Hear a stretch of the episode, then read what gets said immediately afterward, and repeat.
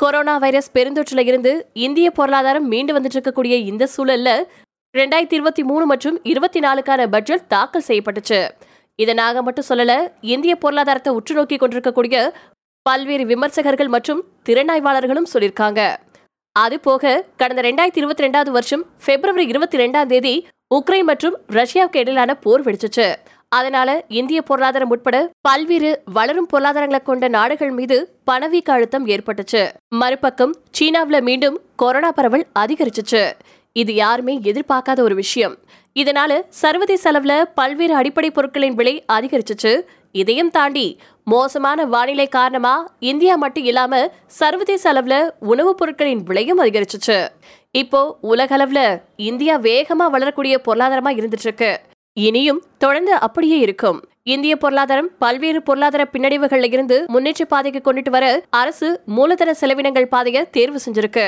இந்திய பொருளாதாரம் ஒரு நிலையான பாதையில பயணிச்சிட்டு இருக்கு இந்திய அரசு எப்பவுமே நாட்டின் நலனை கவனத்துல வச்சு செயல்பட்டு வந்துட்டு இருக்கு இந்தியாவில் இறக்குமதி செய்வதற்கான விலை அதிகரிச்ச போது பாரத பிரதமர் நரேந்திர மோடி அவர்கள் கலால் வரியை குறைச்சு பொதுமக்களை நிம்மதி பெருமிச்சு விடவிட்டாரு நாங்க உணவுக்கான மானியத்தை குறைச்சிருக்கிறதா குற்றம் சாட்டுறாங்க எதிர்க்கட்சிக்காரர்கள்.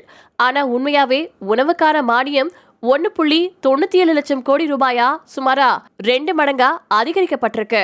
முதல்ல இந்திய தேசிய காங்கிரஸ் பல குற்றச்சாட்டுகளை முன் வைப்பாங்க. நீங்க அதுக்கான விளக்கங்களை முன்வைக்க தொடங்கும் போது அவங்க கூச்சலிடுவாங்க. இதுதான் அந்த கட்சியின் நீண்ட நெடிய கலாச்சாரம். சர்வதேச சந்தை காரணிகளால உரங்களின் விலை உயர்ந்தது. நம்முடைய விவசாயிகளை பாதிக்காம இருக்க இந்திய அரசு உரங்களுக்கான மானியங்களை அதிகரிச்சு அவங்கள பாதுகாத்துட்டு இருக்கு மதிப்பீட்டு பட்ஜெட்ல ஒன்னு புள்ளி ஜீரோ அஞ்சு லட்சம் கோடி ரூபாயா இருந்த உரமானிய தொகை ரெண்டு புள்ளி இருபத்தஞ்சு லட்சம் கோடியா அதிகரிக்கப்பட்டிருக்கு. மாநில அரசுகளுக்கு வழங்க வேண்டிய தொகை பிளஸ் மத்திய அரசின் ஸ்பான்சர்ல நடக்கக்கூடிய திட்டங்களுக்கு அப்படின்னு மொத்தமா இந்த பட்ஜெட்ல பதினேழு புள்ளி தொண்ணூத்தி எட்டு லட்சம் கோடி ரூபாய் நிதிய சென்றடைய இருக்கு இது கடந்த ஆண்டை விட ஒன்னு புள்ளி ஐம்பத்தஞ்சு லட்சம் கோடி அதிகம்.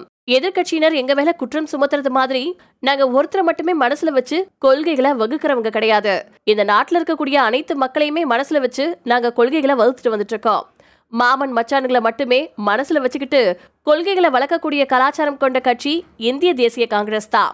கடந்த ஐந்து ஆண்டு காலத்துல பத்து புள்ளி ஒன்பது லட்சம் கோடி ரூபாய் கடன்களை ரைட் ஆஃப் செஞ்சிருக்கோமே ஒழிய கடன்களை தள்ளுபடி செய்யல. சுருக்கமா கடன் வாங்கியவங்க இப்ப கடனை திருப்பி செலுத்த கடமைப்பட்டவங்களா இருந்துட்டு இருக்காங்க மேற்கு வங்க மாநிலத்துல மகாத்மா காந்தி தேசிய ஊரக வேலைவாய்ப்பு திட்டத்தை அமல்படுத்துறதுல பல குறைபாடுகள் மற்றும் முறைகேடுகளும் நடந்திருக்கிறது மத்திய அரசு தரப்பிலான குழுக்களின் விசாரணையில தெரிய வந்திருக்கு. அதே மாதிரி பிரதம மந்திரி ஆவேஸ் யோஜனா திட்டத்தை நடைமுறைப்படுத்துறதுலயும் பல்வேறு முறைகேடுகள் நடந்திருக்கிறது தெரிய வந்திருக்கு. இது தொடர்பா ஒரு அறிக்கையை தாக்கல் செய்யுமாறு அந்த மாநில அரசு கிட்ட இந்திய அரசு சொல்லியிருக்கு. புதிய வரிமுறை காரணமா மக்கள் கையில அதிக அளவிலான பணம் புழங்கும். புதிய வரிமுறையின் கீழ் ஏழு லட்சம் ரூபாய் வரைக்கும் வரி தள்ளுபடி பெற முடியும் அப்படிங்கிறதையும் சுட்டி காமிச்சிருக்காங்க நிர்மலா சீதாராமன். புதிய வரிமுறையின் கீழ் ரெண்டு புள்ளி அஞ்சு லட்சம் ரூபாயா இருந்த அடிப்படை வரி வரம்பு மூணு லட்சம் ரூபாயா உயர்த்தப்பட்டிருக்கு. அதுபோக நிலைக்கழிவான நிலை கழிவான ஐம்பதாயிரம் ரூபாயும் புதிய வரிமுறையின் கீழ் சேர்க்கப்பட்டிருக்கு.